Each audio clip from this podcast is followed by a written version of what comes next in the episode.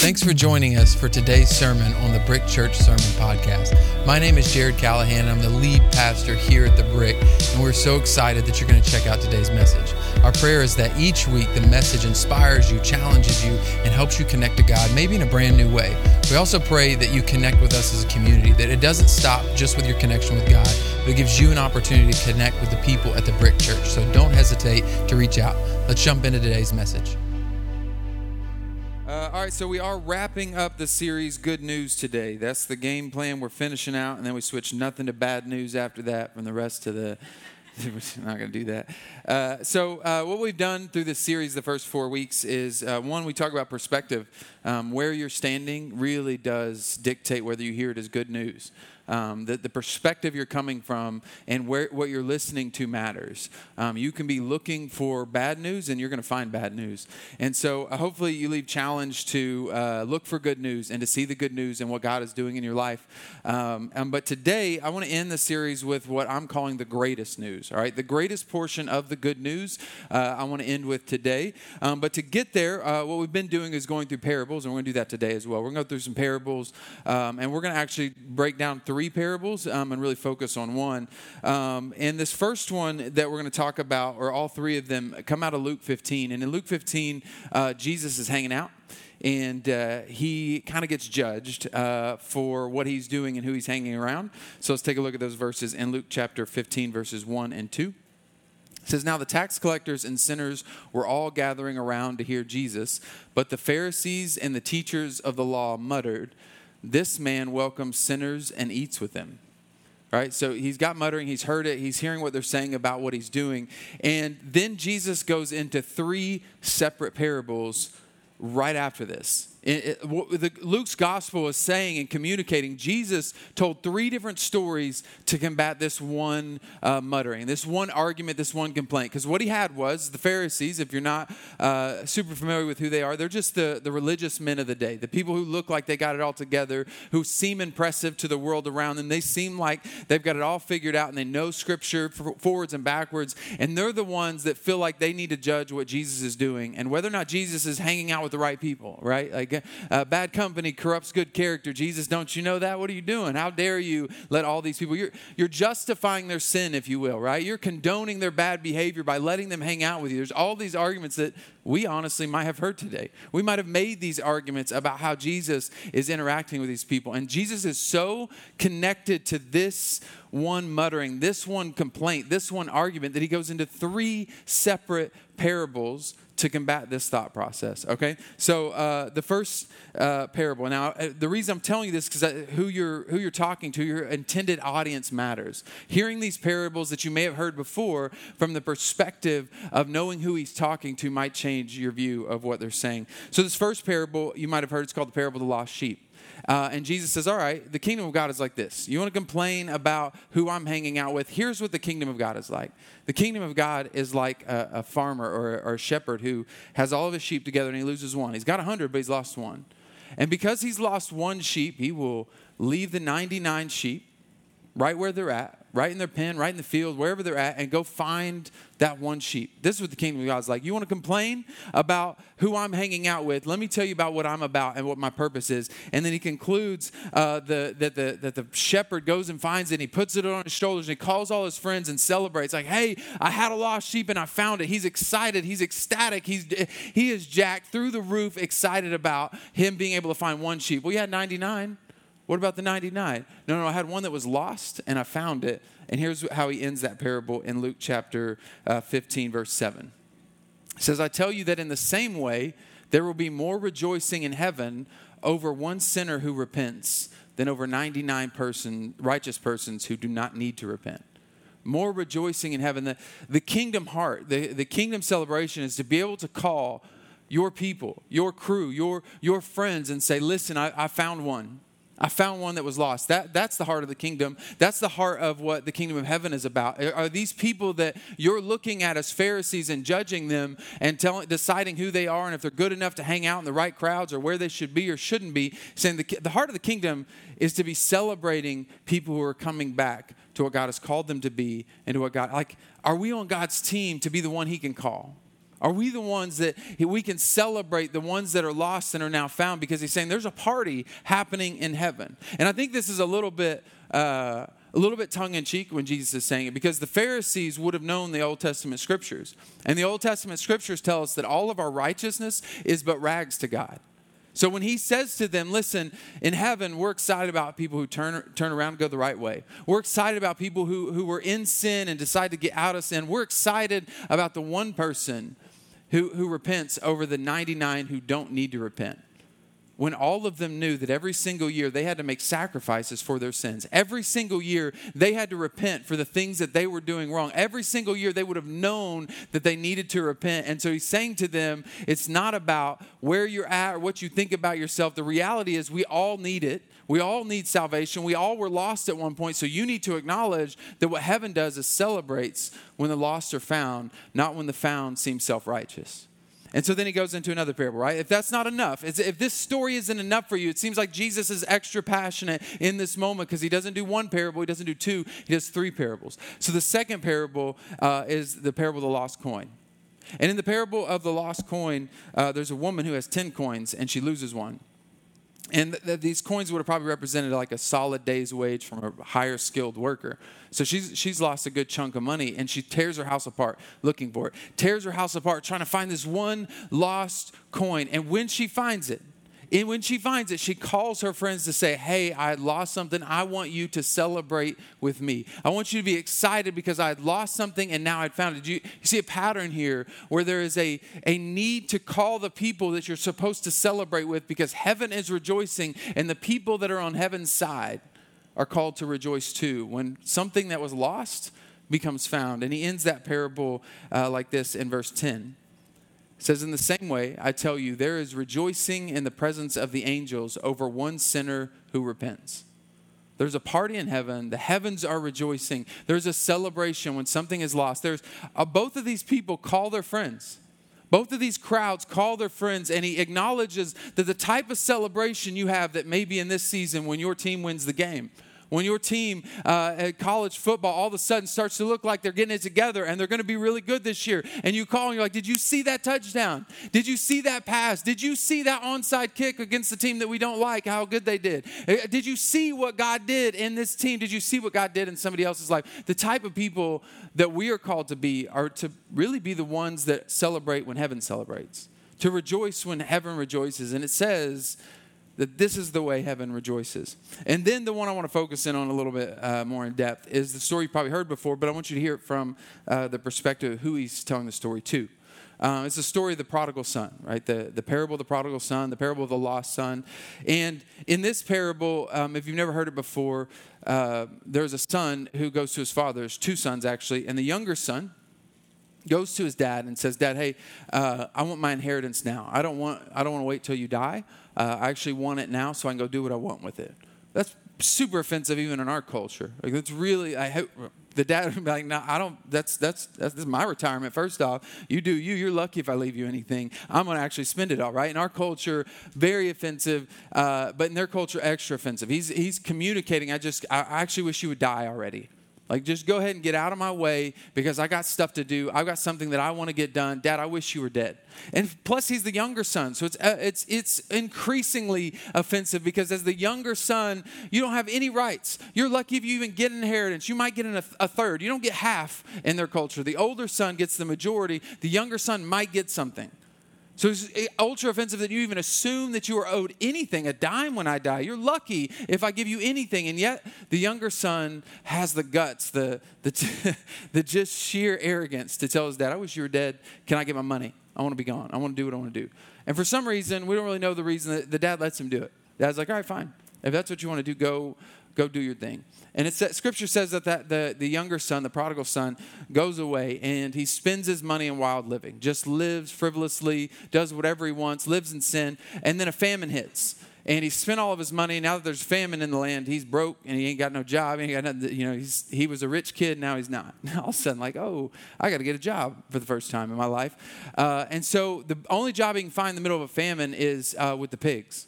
He is now going to go work uh, the pigs of the field and uh, what he realizes in the middle of it is he's, he's hungry, he's starving. Now, I don't know, this is speculation, uh, the prodigal son grew up in a really nice household, and I've seen people that used to be rich and then they get poor, and uh, rich people that are new poor don't do it real well. You know what I mean? Like they're struggling. Like, what are you talking about? Spam. Spam is delicious. That's high. That's high caliber meat. I don't know what you're talking about. When you grew up broke, bologna ain't that bad. But whenever you had to go from steak to bologna, it's different, right?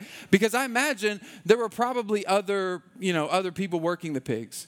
And they probably had grown up and this was kind of normal to them. It wasn't that big a deal. You know, he was the rich that was now poor. He's the new poor that doesn't know how to handle it. Like, what, I gotta, I gotta eat bologna. I gotta take that red thing off the outside. What am I supposed to do with that? Yeah, You don't want to eat it. It's not gonna turn out good for you. You want to take that thing off the outside of the bologna. Kids used to in our day. Uh, we had these red rings around the bologna in the package, and we had to take it off before we could even eat the bologna. Uh, anyways, that's a whole that's a trip down memory lane. You guys get some mustard on there. And so uh, he's new poor, I assume. This isn't in scripture, right? These are all my interpretations. He's new poor, I assume. He doesn't know how to handle it. I think there's other people there working the pigs, and they're fine. They're used to it. This is what they were raised in. They, this is maybe their family heritage, maybe their dad's farm raising the pigs. And this guy doesn't know how to handle it. And then he's hungry. And he realizes he's so hungry, he's not handling his situation at all. He's so hungry that he wishes to eat what the pigs are eating. That's how far he's gone. Like that's how how low he's gotten. This is not me. This is not how I was raised. This is not who my dad taught me to be. I I'm not supposed to be here. You know, maybe you recognize that with the prodigal son. You felt that before. You're in a place that you're just not supposed to be. This is not this is not my home. This is not who I am. This is not how I act. How did I get here? That's what this prodigal son wakes up to. And he realizes, you know what? I, I don't deserve anything. I'm an, I acted a fool, basically. Not even the, the, the servants in my father's house live like this. Even the servants live better than this. Even the servants in my father's house live better than I'm living in this moment. What if I, I bet I could just go back to my dad and say, look, my bad, let me just be a servant. I don't deserve to be a son, right? His, his mentality's changed from arrogance to humility. He realizes he doesn't deserve it. He realizes he's not worthy to be a son anymore. He realizes he's come to a place where he's hit rock bottom and he's deciding to turn and go back and run to his father. So he comes back home to his father with a speech ready. All right, dad, listen. I know I don't deserve it, but can I get a job? Right? That's kind of his speech. I don't I don't need to be your son. That's not that's not what I earned. I messed up. But could I at least work in your field? Could I at least be a shepherd for you? Could I at least just have something better than working the pig farm? And as he comes back, um, his father sees him in a, in a distance and runs, runs to him, so excited, like he's been waiting on him. There's all of these illustrations that probably the dad even running was um, was shameful right? He, he like shamed himself to run towards his son because he was so elated, so excited to see his son at a distance. Maybe waiting, just waiting for the day. Maybe every day he was praying for the moment that his son would return home. And so the so the the the uh, dad just throws a party. He gets a ring which illustrates that he's he's now his son again. Like he get, he puts a robe on the son. He's like putting him back to full son status in this moment when the son's like, I don't deserve any of that. If I could just be a worker. And he's like, no, no, no my son was lost and now he's found we're going to throw a party. He gets the fatted, uh, the, the, the, fatted lamb, the, the best of the best meat, right? He went from eating with the pigs, now he's getting the steak dinner kind of thing. It's like, let's throw a party. And he calls all of his friends and they celebrate. And they're having this massive party and he's so excited about his son. Well, the older brother who's been staying and working has been out in the field. He doesn't know what's going on. He didn't know his brother's back. And so he shows up after his brother's been back for a little while and realizes they're throwing a party. It's like, I've been out in the field, I've been doing what I'm supposed to do, and there's a party going on, and he doesn't want to go in. He's done. And uh, the dad comes out to talk to him, like, hey, listen, you, let's, your son's here, your brother's here. It's time to come into the party and celebrate that your brother's here. Because, right, the other two parables are we call the people who are our friends, and they celebrate with us the reality and the connection point of the lost being found. Okay? And so in this moment, uh, he goes and talks to me. He says, Dad, I, I don't, I've been here this whole time. You never thrown me a party. Like, I've been working for you. I've been doing all this stuff for you. Like, I've been serving you and your household this whole time. You never, you never threw me a party. You never you never killed the fattened lamb for me, the fattened calf for me. You never gave me the steak dinner. Well, I've been here being faithful, and you've never done any of that for me. And, and the, the, the, older brother probably gets a lot of, lot of flack, but, but honestly, he's kind of relatable. There's been many times where we can look around and we see God do something for other people and we wonder why he doesn't do it for us. There's been many times that we've started to inch our way towards becoming the older brother. And let's, let me remind you who Jesus is talking to in this moment. remind you that Jesus is, is talking to the Pharisees, talking to the people who are an illustration of the older brother. And this is the, the dad's response to him after saying, I've been working for you, and you haven't done it for me. Luke uh, chapter 15, verse 31 and 32. He said, My son, the father said, You are always with me, and everything I have is yours. But we had to celebrate and be glad because this brother of yours was dead and is alive again. He was lost and he's found. The dad's like, Listen, everything I've got yours. The whole thing was always been yours. You've been here the whole time. You could have had it any moment you wanted. All you had to do is ask. I've been here for you the whole time, but now, right now, is about your brother. Right now, this moment is about celebrating what God did in your brother. This is the moment that I'm calling you to tell you that the lost is found, and I'm asking, are you going to celebrate? Will you celebrate the, the, the kingdom work when it's not happening to you? Are you on God's side or are you in your own? And what, what the older brother missed and the older brother's missing out on is the perspective of what he's actually working towards. See, he says in scripture, I've been working for you. I've been serving you. But if you think about what the older brother is doing is there's no inheritance left for anyone else. He's got the whole thing. Every bit of work that the older brother is doing for the household of his father is work that is meant to benefit him and his inheritance all of this work that he thinks, I've been slaving for you, I've been working for you, he's being obedient to what the Father has asked him to do. He's being obedient, but what the Father is doing is always trying to connect something better for his son. He's trying to leave something, a better inheritance for his family. The older brother is building the household, and the household is going to be left to the older brother. So, the heart of the Father, the connection point is that you think you've been doing this for me, and God said, I've been doing it for you. And so often, if we're not careful, we can slowly creep into the older brother syndrome. And there's not really redemption for the older brother. That's how it ends. That's, that's how Luke 15 ends. We don't know what happens to the older brother. The older brother are the Pharisees, the ones who like to look down on those who are lost, the ones who like to look down on those who haven't lived right their whole lives, the ones who haven't looked good to everybody else their whole life. That's how it ends. We don't get redemption for the older brother in this story. We don't know how his story ends. He can't celebrate. He's not on God's side. He's been obedient all this time and yet missed what God was wanting for him and being on God's team. He's been faithful to try to be obedient to God and miss something that's really important. So if you're taking notes, my challenge to you today is to, uh, that you don't get so busy trying to obey your father that you miss out on the heart of your father. That you don't get so busy trying to be obedient to who God has called you to be, so, uh, uh, so busy trying to figure out all the ways that you're supposed to do everything that you miss out on the heart of what He's doing. Sometimes we get lost in the rules of what God is telling us to do and how He's called us to live, and we miss out on the fact that those rules are there to make you better.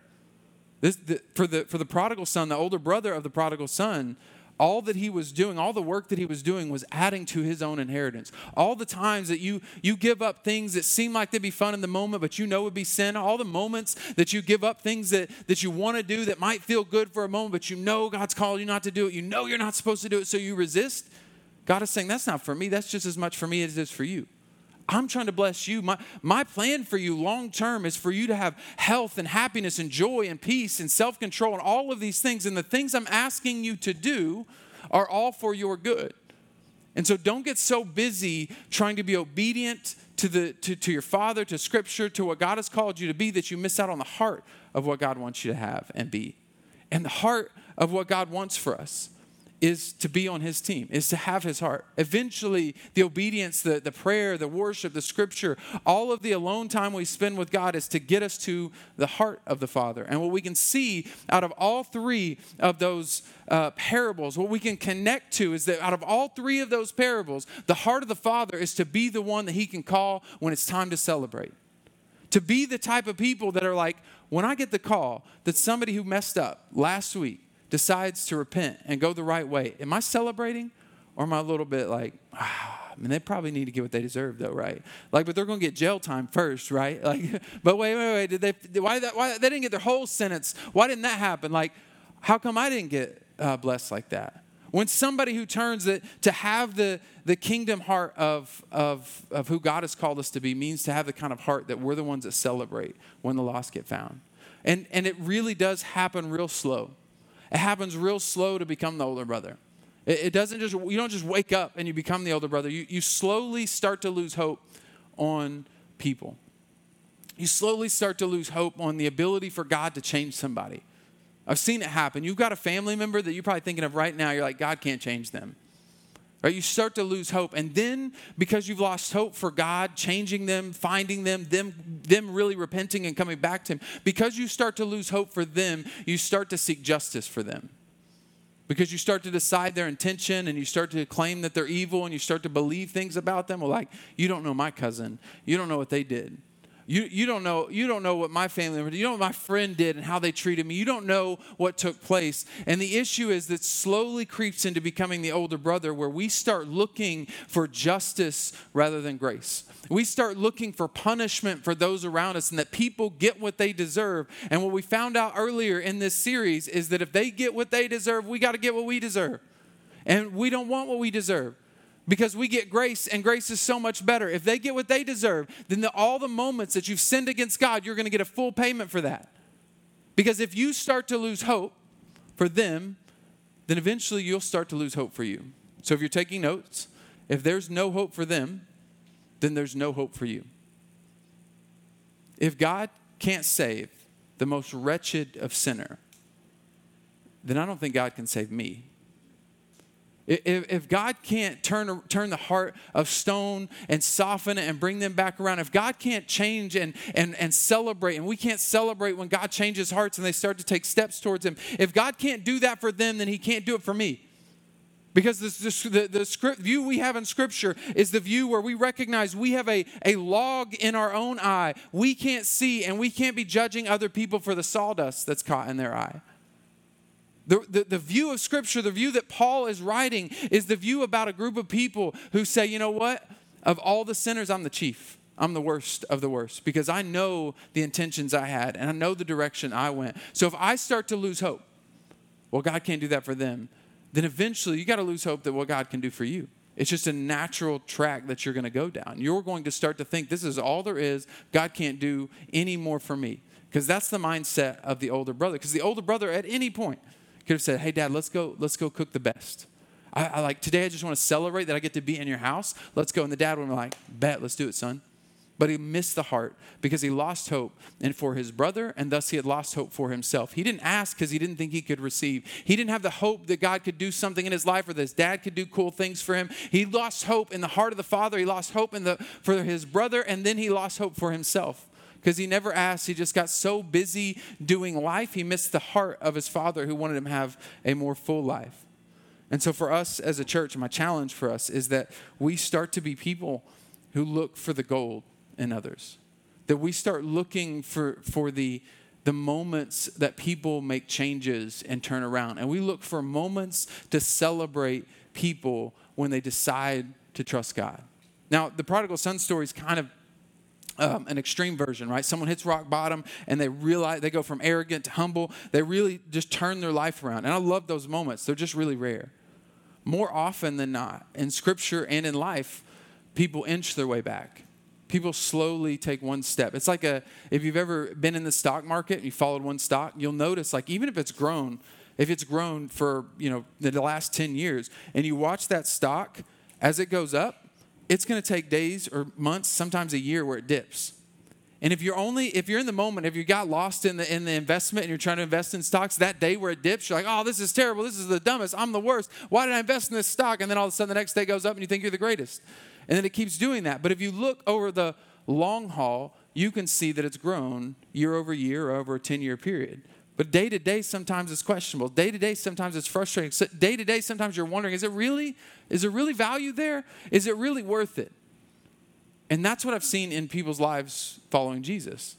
There are days where I'm like, ooh, I've seen it in scripture, right? The, the, Jesus chose 12 disciples. He handpicked his crew. He handpicked the best of the best. And all three years that he's followed, that they're following Jesus, they're connected to the Son of God, and yet somehow they keep stumbling. Somehow there's days where Jesus looks at Peter and goes, Get behind me, Satan. Whoa, hey, that's a pretty big dip in the stock market growth of who you're following, right? He, he's not doing so well. And yet, even after Jesus, even after Jesus is gone, gone to heaven, given them the Holy Spirit, Peter still has struggles. He's still not got it perfect. His growth pattern is still this. Eh, but you can see over, he's better today than he was yesterday. He's better today than he was two years ago. He's better today than he was before Jesus came into his life. And for us, if we want to follow Jesus, if we want to connect and celebrate the way Jesus Jesus does. We celebrate the golden people, we celebrate progress over perfection.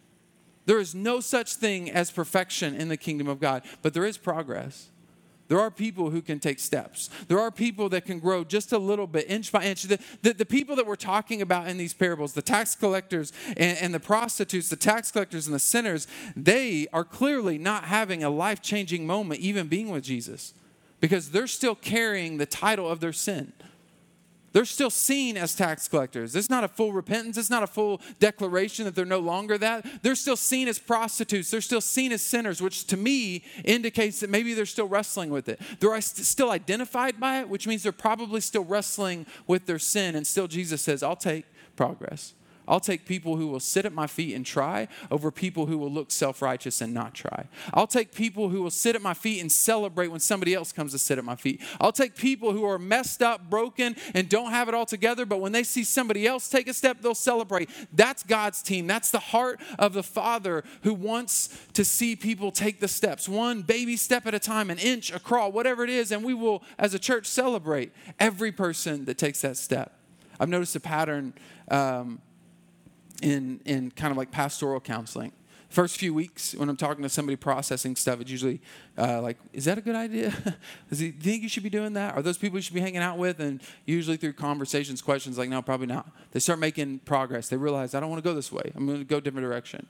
And then after a few weeks uh, uh of meeting up semi consistently, I start to have conversations where I'm noticing it's the same conversation.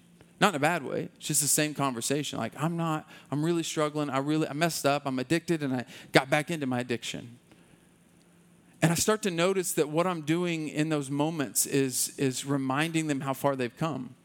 What I'm doing in the moments is reminding them that they're better than they were. Like, you know, no, yeah, you, you, I, I'm not excited that you slipped up in your addiction, but this time it took you a month.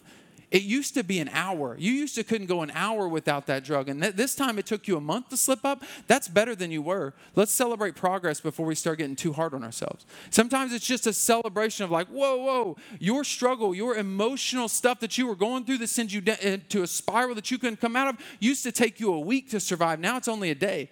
It's just a pointing out and celebrating the moments where look at you are better and you are better today than you were yesterday. Just celebrate. You notice there's these patterns where I'm here to just remind and celebrate where you've come from and what God has already done and to remind you that you can go further. No, no, you can keep going. I remember on the flip side of that, what that kind of encouragement, just to just to be the type of people to receive on the flip side of that, the type of encouragement. About four years ago, 2018, I decided I want to do a triathlon. Terrible decision.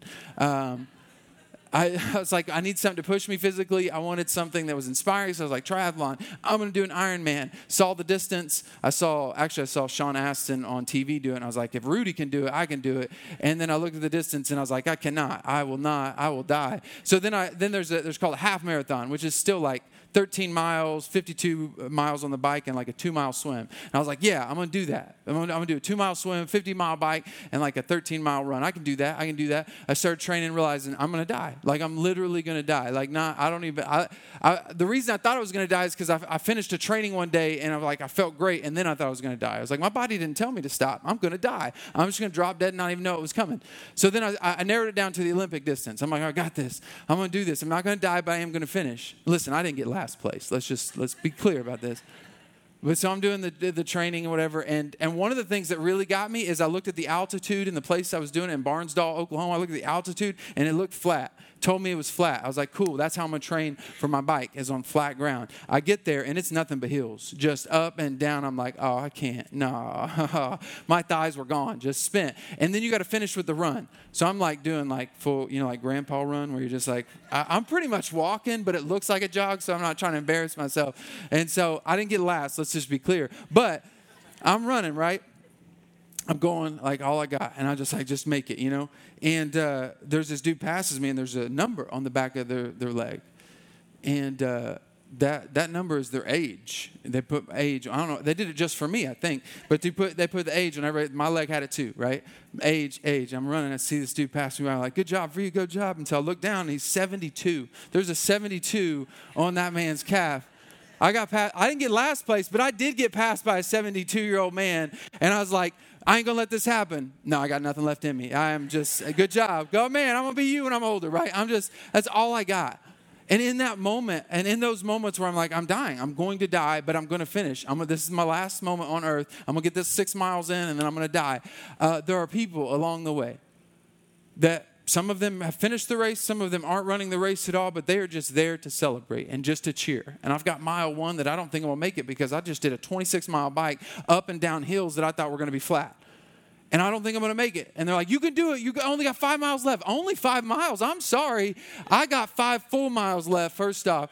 And there's, there's people there just encouraging, spurring me on. And there's people there handing out pickle juice because I'm starting to cramp. Like, give me the pickle juice. I don't need water. I'm going to die. I'm drinking everything I got. And every mile that gets harder, the encouragement gets more and more. Every mile that gets more and more difficult, the encouragement gets bigger and bigger. And before you know it, I feel like I can do it. I'm going to make this. Like, I only got a mile left. I can survive it. And there are people just around the corner. All you gotta do is make it around this corner. Just go a little bit further. And the encouragement kept me going when I didn't think I could survive it. When I overestimated what I could do and how well I could do it, the encouragement of the people around me celebrating what I could do was exactly what I needed. And I think there's a church full of people who need to be surrounded by a group of people who are just there to say, You can do it.